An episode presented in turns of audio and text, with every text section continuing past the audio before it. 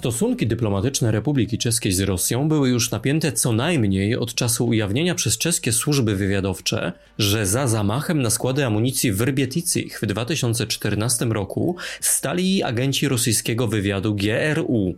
Ci sami zresztą, którzy mają jeszcze na koncie otrucie Siergieja Skripala w brytyjskim Salisbury. Stali prawie tito agenci za wybuchy we Wrběticích. Česká republika jest zvrchovaný stát a musí na tato bezprecedentní zjištění odpovídajícím sposobem reagować. Był to de facto atak terrorystyczny Rosji na inne państwo członkowskie Unii, który kosztował życie dwie osoby i przyniósł wielomilionowe straty. Podjęto wówczas decyzję o wydaleniu dyplomatów i szpiegów z rosyjskiej ambasady w Pradze. Ambasady monstrualnej i rozdętej, tak rozmiarami, jak i zamiarami.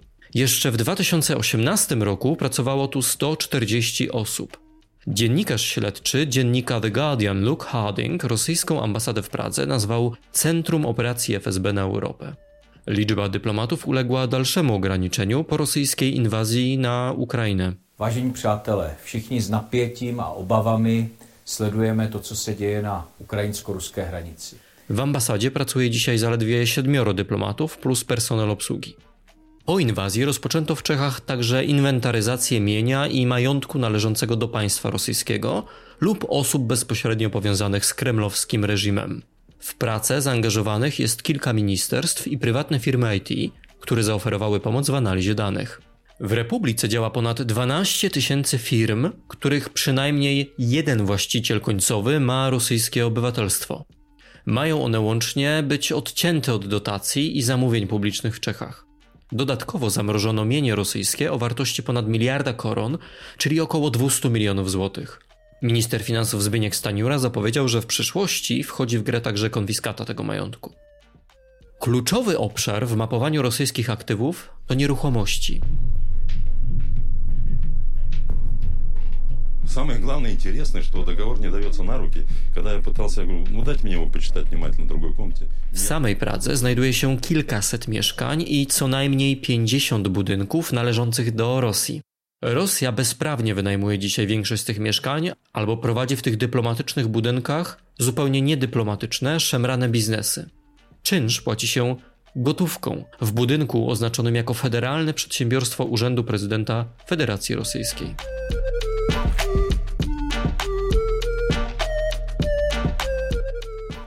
Według czeskiego ministra spraw zagranicznych Jana Lipawskiego Rosja łamie w ten sposób konwencję wiedeńską i prawo dyplomatyczne.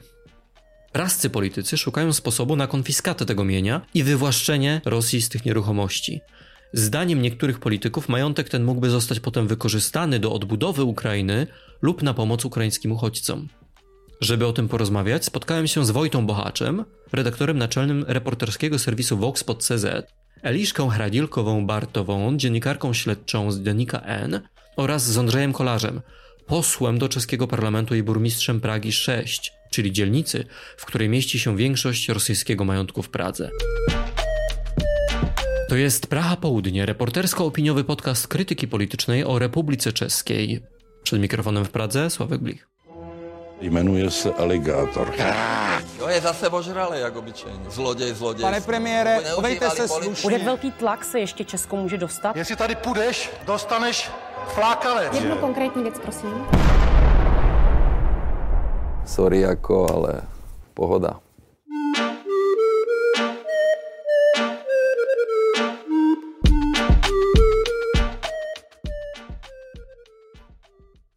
Já se jmenuji Vojtěch Boháč a jsem šéf-redaktor Voxpotu.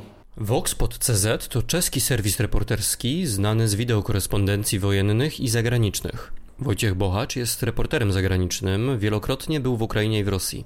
Spotkałem się z nim w redakcji Voxpotu, mieszczącej się na granicy Davids i Bubencza, czyli dwóch dzielnic Pragi, do których Rosja ma tak szczególną słabość. Ale najpierw zapytałem Wojtę o szerszy kontekst. Co wojna w Ukrainie znaczy dla czeskiej polityki zagranicznej i trudnych relacji z Rosją? Eh, V Česku je docela zajímavý ten kontext, v rámci kterého ta reakce přišla, že to není, eh, nejde brát v samotném, co bylo 24. února, ale je důležité sledovat už tu dynamiku. W Czechach ciekawy jest sam kontekst związany z relacjami naszego kraju z Rosją. W zeszłym roku w końcu ujawniono wyniki śledztwa w sprawie wybuchu składu amunicji w Rbieticach, za którym, jak się spodziewano, stała Rosja. Czyli rosyjskie służby specjalne dokonały zamachu terrorystycznego na terytorium państwa Unii Europejskiej. Zrobiły to w sposób planowany i celowy. Rosja zabiła ludzi na terytorium Republiki Czeskiej, powodując przy tym wielomilionowe straty materialne. Do tego doszło jeszcze sporo mniejszych czynników, w tym wiele skandali korupcyjnych. Wszystkie one sprawiły, że Czechy obrały bardziej zdecydowany kurs na proatlantycką, prozachodnią politykę zagraniczną jeszcze przed wojną w Ukrainie. Ale 24 lutego, czyli dzień napaści Rosji na Ukrainę, był kroplą, która przelała czarę. Od tego czasu niemal nie istnieje w Czechach polityczna luka, w której można by skutecznie realizować rosyjskie interesy państwowe. A velice rychle od začátku války se stvořil konsenzus, že jsme na straně Ukrajiny, napříč politickým spektrem dá se říct, Zatamowanie niemal wszystkich sympatyzujących z Kremlem nurtów umożliwiło powstanie w Czechach wielkiego politycznego konsensusu, obejmującego niemal wszystkie liczące się partie polityczne w kraju. Ten konsensus występuje zdecydowanie i krytycznie przeciwko Rosji i reżimowi Putina stoi jednoznacznie i odważnie po stronie Ukrainy i ukraińskich uchodźców. Zgadza się na dostarczanie Ukrainie pomocy humanitarnej, oraz militarnej. Ta vláda je taky dost zásadní prvek, že kdyby vládl stále Andrej Babiš, tak ta reakce by dost pravděpodobně nebyla tak rozhodná. Nowy rząd to ważny element tej układanki. Można założyć, że gdyby premierem nadal był Andrzej Babisz, to czeska reakcja na wojnę byłaby nieco wolniejsza, nie tak jednoznaczna i zdecydowana. Obecny prawicowy rząd Petra Fiali próbuje od początku pokazywać się jako proatlantycki, współpracujący z Zachodem. Spojenec czeskiej władzy już z minula właśnie Polsko a a Kaczynski, którego miał Petr Fiala vždycky rád, miał pro niego dość wielką słabość historycznie. Co ciekawe, sam Fiala, profesor politologii, miał zawsze wielką słabość do Jarosława Kaczyńskiego. Pisał nawet przedmowy w uniwersyteckich pismach, gdzie dowodził, że polski konserwatyzm jest czymś, czym Czechy powinny się inspirować. Tu widać, jak szeroki jest ten czeski konsensus polityczny, o którym mówiłem. Łączy on więc zarówno solidarność z prozachodnimi, liberalnymi państwami Europy, jak i z antyzachodnią i antydemokratyczną Polską, będącą jednocześnie twardą przeciwniczką Putina i Rosji. Česku hraje nějakou roli to, že vlastně my jsme byli dost dlouho kritizovaní za nějakou mezinárodní reakci, ať už šlo právě o tu zmiňovanou uprchlickou krizi. Czechy przez długi czas były krytykowane za mało zdecydowane reakcje na arenie relacji międzynarodowych, zwłaszcza tam, gdzie chodziło o wspólne rozwiązywanie kryzysów gospodarczych, klimatycznych czy migracyjnych. W pewnym sensie tak zdecydowana reakcja na wojnę w Ukrainie wyzwoliła w Czechach pewnego rodzaju satysfakcję. Przy niemieckiej słabości i niezdecydowaniu mogliśmy pokazać, że bierność i chowanie się w swoim domu to nie jest nasza domyślna reakcja na kryzys. Mogliśmy wreszcie pokazać się jako odważni, zdecydowani, stojący po stronie wartości Europejczycy, gotowi nawet przyjąć u siebie uchodźców, o ile oczywiście są tu tacy uchodźcy, jakich sobie życzymy, biali, chrześcijańscy, kulturowo nam bliscy i ciężko pracujący. Vlastně bílí, křesťanští a kulturně blízcí, se kterými máme ještě v nějakém podvědomí spojené to, že pracují, nemáme na ně nějaké velice negativní předsudky. Zapytałem też Wojtę, co wojna w Ukrainie znaczy dla czeskiej lewicy i w jaki sposób zmieniła jej sposób patrzenia na Rosję. Levice konkrétně. Myslím si, že jestli s Ruskem dřív e, měli silné... Zależy na którą lewicę spojrzymy. Z Rosją mieli niegdyś silne kontakty socjaldemokraci czy komuniści, ale dziś to już historia. Politycznie jest to po prostu samobójcze. Zieloni z kolei byli awangardą, jeśli chodzi o potępienie autorytarnych, zbrodniczych reżimów. Na długo przed wojną w Ukrainie domagali się sankcji przeciwko Rosji i zerwania relacji z dyktaturami. Jeśli spojrzymy na nową lewicę, to wojna w Ukrainie była dla niej wydarzeniem formacyjnym. Jej aktywiści i aktywistki byli wychowywani na krytyce amerykańskiego imperializmu i jego wojen. Rosja w tym obrazie świata jawiła się najwyżej jako państwo zagrożone przez NATO. Naopak, když se díváme na nějakou novou levici, tak proto si myslím, že to často byl docela formující. Rosyjska wojna w Ukrainie otworzyła im oczy. Zaczęto wreszcie mówić o Rosji jako imperialnym państwie, które bezpodstawnie uderza i morduje swoich sąsiadów. Młodzi lewicowcy w Czechach widzą, że Rosja jest zbrodniczym imperium, które przyszło tu z XIX wieku z niewiele zmienionym stylem prowadzenia wojny. Nadal mogą uważać, że jest potrzeba znalezienia alternatywy dla amerykańskiej dominacji w międzynarodowym porządku, ale nikt poważny nie będzie jej szukał w Rosji. Možná existují někde nějaké alternativy k tomu současnému Amerikou vedenému světu, ale Rusko to není. A powiedz Wojto, po co Rosji tak wielka ambasada w Pradze? Tak eh, já bych řekl, že ta ambasáda tady doopravdy byla velká, ale že nesloužila tolik pro Česko jako pro ten region. Ambasada rosyjska w Pradze była naprawdę wielka, ale ona nie służyła tylko obsłudze rosyjskich interesów w Czechach.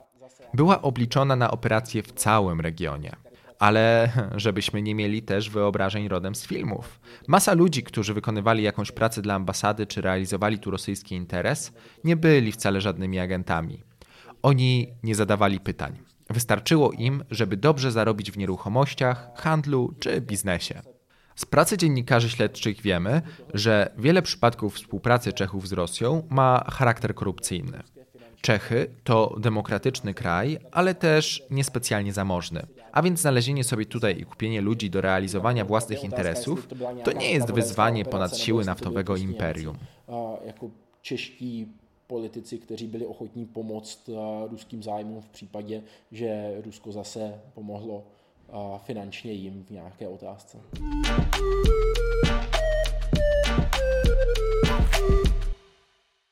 Eliška Hradilková-Vártová, Deník N. Po rozmowie z Wojtą pojechałem kilka ulic dalej w kierunku zamku na Hradczanach spotkać się z dziennikarką śledczą Aliszką Hradilkową-Bartową z jednej z najważniejszych codziennych gazet w kraju Denika N. Eliszka od lat bada wpływy rosyjskie w Czechach i przelewanie się rosyjskich pieniędzy do czeskich nieruchomości, biznesu i polityki.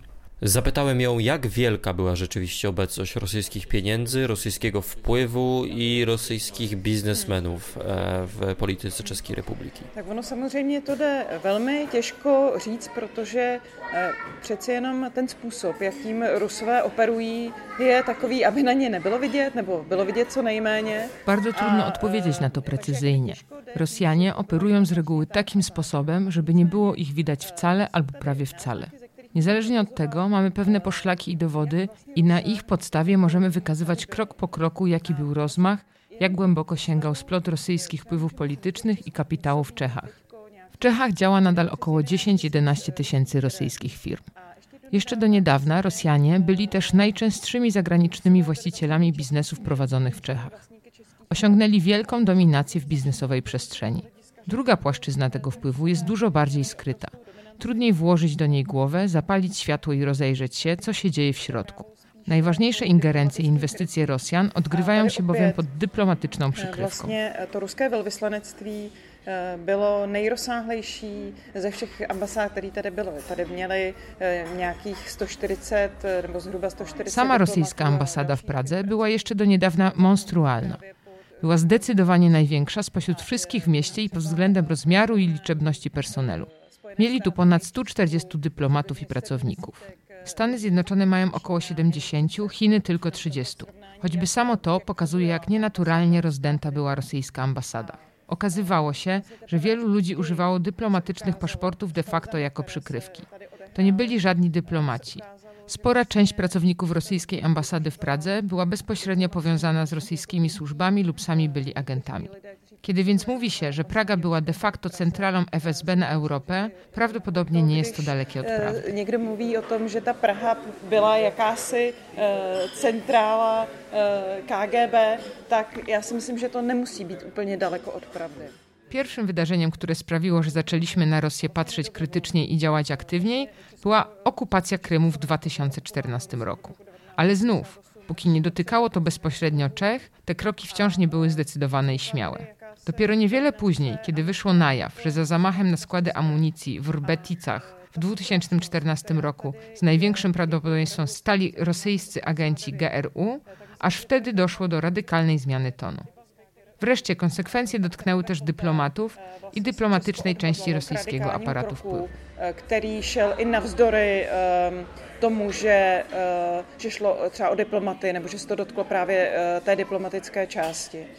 Zamek na Hradczanach, czyli siedziba prezydenta Republiki Czeskiej, w której urzęduje dzisiaj Miloš Zeman, ma długą historię publicznego wspierania interesów Rosji, a nawet krycia jej zbrodni, jak w przypadku zamachu w Rybieticach.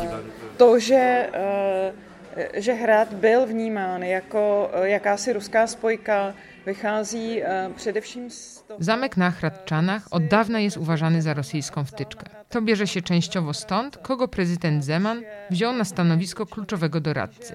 To Martin Nejedlin. Człowiek, który żył wiele lat w Rosji, ale nigdy otwarcie nie wyjaśnił, co tam naprawdę robił, jakie ma koneksje, z kim utrzymuje relacje. Jest zbyt wiele znaków zapytania. W dodatku jego pozycja na zamku jest niezwykle specyficzna. Nejedli nie ma żadnego formalnego zatrudnienia w kancelarii, funkcjonuje jak zewnętrzny doradca polityczny.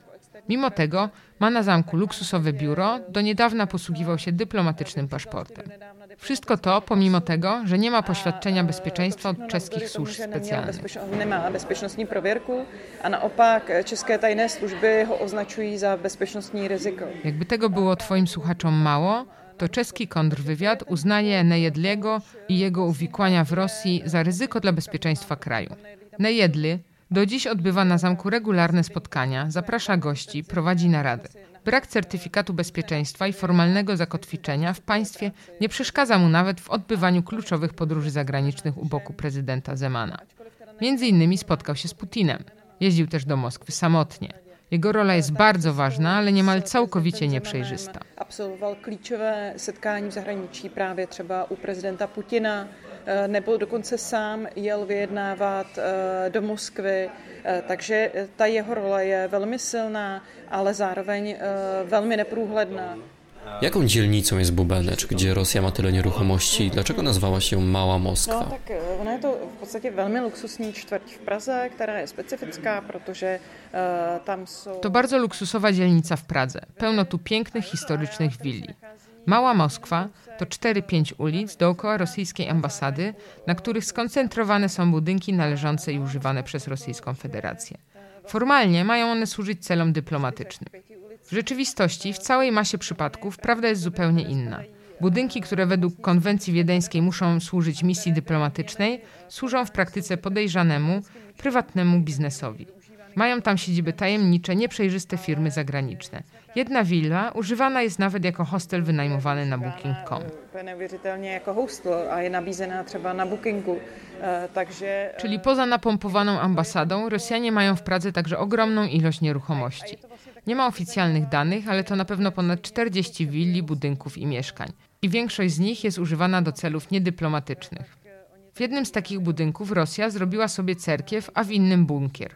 Rosja poczynała sobie w Pradze niezwykle swobodnie. Stworzyła sobie własną dzielnicę, państwo w państwie, które rządzi się zupełnie innymi regułami niż powinno. Samostatný stát, kde platí prostě jiná, úplně jiná pravidla, než by, než by měla. Rosja te wszystkie budynki wynajmuje, czy sobie po prostu kupiła? Je to tak, że te nemovitosti patří, że... Są własnością Federacji Rosyjskiej. Ale paradoks polega na tym, że działki, na których stoją, należą już do Czech. To znów historyczna zaszłość. Te umowy o wynajmowaniu albo oddawaniu nieruchomości Rosji były zawierane jeszcze w czasach rosyjskiej okupacji Czechosłowacji. Rozmawiałam niedawno z osobą z czeskiej służby zagranicznej, która zajmuje się kwestią tych nieruchomości. Opisała to tak, że umowy te zawierane były pod lufami radzieckich czołgów. Ten system był ustawiony tak, że Rosja nie musiała nawet płacić za wynajem działek, na których te budynki stoją. Część nawet nigdy nie została skolaudowana. Pisałam niedawno o tym, jak Rosja korzysta z wielkiego ogrodu z basenem, do którego nie ma jednak żadnych praw. To przez to wieloletnie, nierówne rozłożenie sił między Rosją i Czechami taki stan rzeczy długo był w Pradze tolerowany. Sil mezi Ruskem a Českem, tak to prostě bylo nějakým způsobem tolerováno. A jak wygląda czeski interes finansowy w Rosji? Co Czechy mają do stracenia w Rosji? Několik českých budov a taky využíváme některé pozemky. Czechy też mają swoje nieruchomości w Rosji. No i w Rosji działa nadal sporo czeskich firm, które mają swoje interesy finansowe. I nie są to małe firmy. W Rosji działa jedna z największych czeskich grup inwestycyjnych, PPF. To ważny element tej układanki i jeden z powodów, dlaczego nikt dotąd odważnie tego nie przeciął i nie starał się naprawić tej sytuacji. Biznesowe interesy, lobby i pieniądze mają swój wpływ. Mogę sobie wyobrazić, że nie jest to mały wpływ. Biznes ma swój wpływ a představit, že velmi významný. Wiemy, że grupa PPF, zmarłego niedawno multimiliardera, najbogatszego Czecha Petra Kellnera, ma w Rosji wielkie interesy w nieruchomościach, biurach, kredytach i ubezpieczeniach. Czeskie interesy w Rosji nie są małe, nieistotne, wręcz przeciwnie. Takže jakoby, rozhodně to, není, rozhodně to nejsou nějaké malé, bezvýznamné firmy, které by tam v tom Rusku působily. Naopak. Co pewnego da się powiedzieć o związkach między biznesem a służbami specjalnymi Rosji? Tak přesně tohle je příklad toho, proč to je obtížné zjistit, protože vlastně jedni z nejvlivnějších a nejbohatších Rusů, kteří mají přímé vazby na Vladimíra Putina. Jednym z powodów, dlaczego tak trudno odkryć te związki, jest to, że jedni z najbogatszych Rosjan, którzy mają bezpośrednie powiązania z Putinem, jak na przykład Iskander Mukhmudow i Andrzej Bokarew, formalnie nie byli właścicielami żadnych firm w Czechach. Nie mogłeś sobie po prostu otworzyć rejestru firm i znaleźć ich nazwiska w oficjalnych dokumentach. Jak się okazało w naszym śledztwie, jednak właścicielami byli poprzez sieć offshore'owych cypryjskich spółek. Díky tomu, že jsme šli až do těch zahraničních offshoreových firm. W tym przypadku udało nam się to rozwikłać, ale w przypadku wielu innych pewnie nigdy nie dowiemy się, kto jest faktycznie właścicielem i jakie ma związki z Kremlem, służbami czy rosyjskimi politykami. Mukmudow i Bokarew do spółki zastępcą rosyjskiego ministra obrony Aleksiejem Kryworuchko który jest objęty sankcjami Unii Europejskiej, mieli w Czechach większościowych pakiet akcji, m.in. w firmie produkującej fotele do pociągów i tramwajów. To nie są małe rybki. Mukmudow był ścigany w USA i Hiszpanii za rozboje i pranie brudnych pieniędzy, bo Karew ma związki nie tylko z Putinem, ale jest uznawany za człowieka z dobrymi kontaktami w FSB. Wszyscy oni sekretnie prowadzili u nas biznes co najmniej 5 lat i posłali do Czech co najmniej 140 milionów koron. Co stało się potem? A potom se firmy stáhli, odešli, českou společnost... Firmy zamknęli kontrolujące je spółki na Cyprze także. Zatarli za sobą ślady. Dla mnie to część tej układanki. Jak ludzie realnie związani z dyktatorem Putinem zdołali przeniknąć do czeskiej przestrzeni, nie tylko biznesowej, i znów nie mówimy o płotkach, tylko o bardzo wpływowych i ważnych graczach, o rosyjskich oligarchach powiązanych z najwyższymi piętrami rosyjskiej polityki. Ale opravdu uh, velmi vlivní uh, ruští oligarchové vazbami uh, do nejvyšších pater tamní. Jaką rolę odgrywają elektrownie jądrowe w powiązaniach między kapitałem rosyjskim i czeskim? Czy Rosja miała dostęp do strategicznych zasobów państwa? Nam zjistit, že jako velmi významnou strojírenskou firmu s názvem MSA Udało się nam odkryć znaczącą firmę MSA, która dostarcza towar do obu czeskich elektrowni atomowych. Ubiegała się też o kontrakt na dostawy części do nowego bloku elektrowni w Dukowanech. Firmę tą kontrolował rosyjski oligarcha Dmitrij Pumpjanski, człowiek, który znajduje się na liście osób objętych sankcjami unijnymi. Powtarza się ten sam schemat. Jego nazwiska również nie da się połączyć z firmą bez prześwietlenia offshore'owych cypryjskich spółek. Bez tego nie ma szans dowiedzieć się, jak kluczowych sektorów państwa mają realny dostęp istotni wpływowi Rosjanie. Liczę, że im więcej takich przypadków, tym bardziej ograniczymy ten nieprzejrzysty wpływ Rosji na Czechy. Po redukcji personelu dyplomatycznego Czechy i Rosja mają niepamiętną w najnowszej historii sytuację. Taką samą liczbę dyplomatów w Pradze i w Moskwie. Tyle tylko, że Rosjanie mają znacznie więcej metrów kwadratowych na głowę. To, to každopádně, nebo mnohem víc budov, nebo třeba uh, taky se zmiňovalo to, že bylo velmi podezřelé, že ruská ambasáda měla obrovské aut. To na pewno. Do tego zdecydowanie więcej budynków oraz absurdalnie dużo aut. To dopiero ciekawe, bo dyplomaci nie potrzebują przecież takiej floty. No, chyba że przewozisz nimi towary i osoby, które bardzo potrzebujesz trzymać w tajemnicy.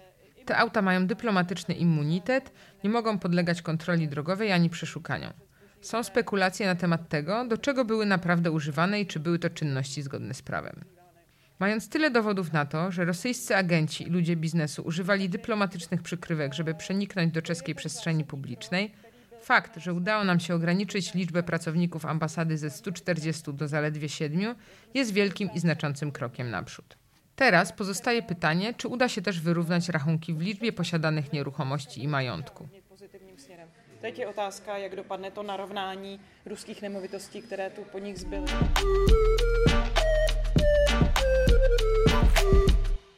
Tak, jmenuji se Ondřej Kolář, jsem člen TOP 09, což je konzervativní strana w České republice. Ostatnim przystankiem w tym podcaście jest siedziba Parlamentu Republiki Czeskiej na Malostrańskim Namieści w Pradze i biuro konserwatywno-liberalnej partii TOP 09. Umówiłem się tutaj na rozmowę z Andrzejem Kolarzem, posłem i burmistrzem Pragi 6, czyli dzielnicy, która próbuje poodcinać rosyjskie macki z ponad 50 luksusowych willi, budynków użytkowych i mieszkań będących majątkiem Federacji Rosyjskiej. No to ta malá Moskva sedí, to je docela přiléhavé, protože v Bubenči a v Dejvicích, což jsou dvě části Prahy 6, kde ještě pořád dělám starostu, tak Rusko má nieco kolem 40 aż 50 čísel popisných. Ta mała Moskwa to zgrabny termin i pasuje tu dobrze.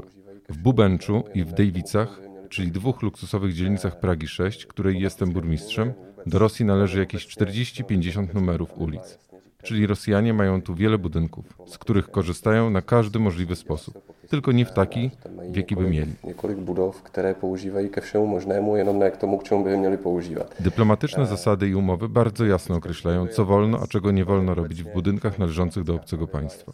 Problem w tym, że nasz MSZ od dawna boryka się z tym, że Rosja ma w nosie umowy i konwencje i robi sobie co chce. Jako władze samorządowe i miejskie od lat próbujemy pomagać MSZ rozwiązywać ten problem. Mamy tu inspektorat budowlany, który usiłuje wymóc na Rosji przestrzeganie planów, zagospodarowania przestrzennego czy środowiska naturalnego. Usiłujemy osiągnąć choćby minimum, żeby Rosja zaczęła respektować prawo i umowy dwustronne. Krok za krokiem, ręka w rękę z MSZ idziemy w tym kierunku. Przyszpililiśmy Federację Rosyjską tak, żeby zaczęła zachowywać się według obowiązujących zasad. Pravidel. Eliszka Hradilkowa-Bartowa mówiła nam wcześniej o wybudowaniu sauny, cerkwi czy nielegalnego korzystania z basenu w rosyjskich posiadłościach. Mówiła też o nielegalnych czy półlegalnych firmach krzakach na cypryjskich papierach. Czy wiadomo konkretnie, co Rosjanie w tych nieruchomościach wyprawiają i dlaczego wygląda to jak 90sowa gangsterka? To úplně přesně nevíme ve všech případech. K nám se dostane vždycky něco a my jako úřad to máme stížené tím, že právě se jedná o budovy, které jsou v majetku cizího státu. Nie zawsze wiemy to precyzyjnie i nie w każdym przypadku. Najczęściej mamy tylko częściowe informacje, dowody lub wyniki dziennikarskiego śledztwa. Pamiętajmy, że mówimy o budynkach, które są w majątku obcego państwa. Musimy zgodnie z protokołem dyplomatycznym zgłaszać i rozwiązywać problemy z właścicielem, czyli z Rosją. Kontaktujemy się więc z rosyjską ambasadą, a ta zachowuje się jak się zachowuje, czyli średnio kooperatywnie, ale zawsze arogancko. Mamy między innymi dowody na to, że Rosja w dyplomatycznym budynku prowadzi nielegalną piekarnię. W innym zbudowała sobie saunę bez żadnych zezwoleń, w jeszcze innym prawosławną świątynię i to w budynku skolaudowanym jako serwis samochodowy. Mají saunu, která není skolaudovaná, nebo že v budově, která je skolaudována jako autoservis, provozují pravoslavný chrám. W takich sytuacjach nasi urzędnicy zgłaszają, że powinno się zrobić kontrolę w tych budynkach, a MSZ posyła notę dyplomatyczną do rosyjskiej ambasady i czeka, w jaki sposób ta zareaguje. Czy Rosja nadal potrzebuje tak wielkiej ambasady w Pradze? No, rozlohou má Rusko určitě jednu z největších ambasád, která v Praze je. Sama ambasada rosyjska w Pradze obszarowo jest rzeczywiście wielka, porównywalna tylko z niemiecką i amerykańską. Mieszczą się obok niej też kolejne nieruchomości służące korpusowi dyplomatycznemu i podlegające ochronie dyplomatycznej. Ale my mówimy tu o dziesiątkach kolejnych nieruchomości, dziesiątkach budynków rozsianych w okolicy. Sama ambasada to wielka willa, która przed wojną należała do fabrykanta Otto Peczka. Ten postawił dwie olbrzymie wille dla swoich córek. W jednej z nich jest dziś rezydencja ambasadora USA, w drugiej Rosji. Po wojnie willę tę przekazał Rosji w darze prezydent Edward Benesz. Nie do końca legalnie zresztą, ale to już zupełnie inna historia. A e, já si myslím, že jedním z hlavních úkolů vůbec našeho ministerstva zahraničí je si teď říct, jaká bude ta česká přítomnost v Rusku. W tej chwili stan jest taki, że wydaliśmy większość rosyjskich szpiegów i dyplomatów. Zostało ich około siedmioro plus personel ambasady. Tyle samo my mamy w Rosji. Jednym z głównych zadań MSZ będzie dziś zdecydowanie, ilu będziemy mieć dyplomatów w Rosji i twardo trzymać się parytetu. Ile dyplomatów oni będą mieć w Pradze, Tylu my mamy w Moskwie. A potem to samo z majątkiem. Czy my naprawdę potrzebujemy tak wielkiej ambasady w Moskwie? A jeśli nie, to może znaleźć sobie coś mniejszego i zacząć twarde rozmowy z Rosjanami o tym, czy jest zasadne, żeby mieli w takim razie tak ogromne posiadłości w Pradze. Czy w ogóle chcemy mieć tutaj podobnie wielką obecność Rosjan jak wcześniej? Ja mówię nie. Já říkám, že ne. Doufám, že to tak je, že nejsem v tom sám, že opravdu Česká republika nebude chtít e, být vnímána zase jako... I mam nadzieję, że nie jestem osamotniony, że Republika Czeska nie chce być postrzegana jako mrowisko ruskich agentów i bezpieczna przystań dla Rosjan w tej części Europy. Że będziemy prowadzić rozmowy w celu trwałego zmniejszenia ich obecności i odchudzenia majątków.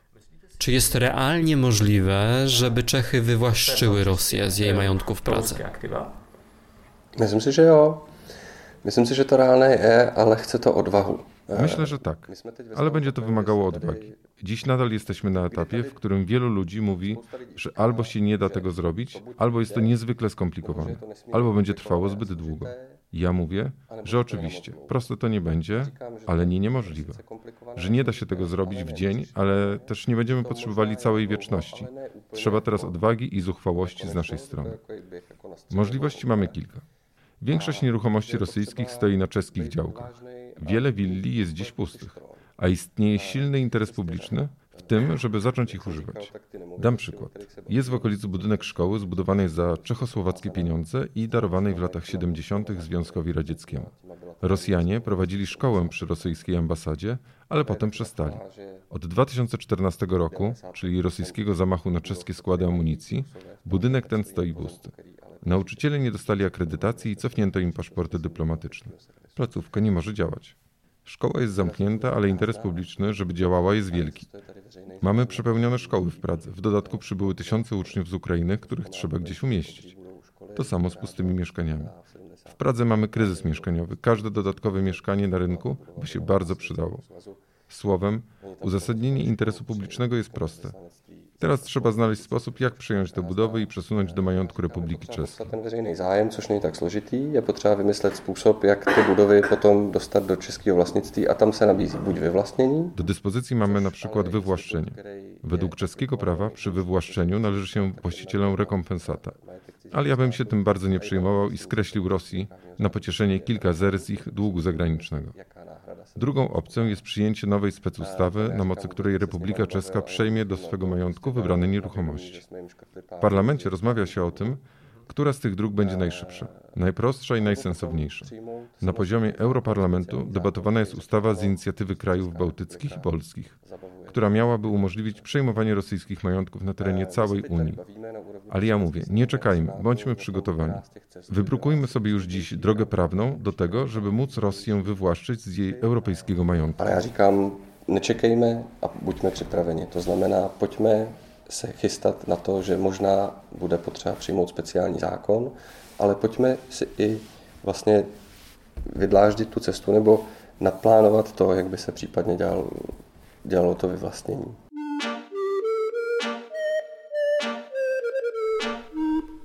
To wszystko na dzisiaj. Tak się kończy Praha Południe, reportersko-opiniowy podcast krytyki politycznej z Republiki Czeskiej. Przed mikrofonem Radosławek Blich. Do usłyszenia.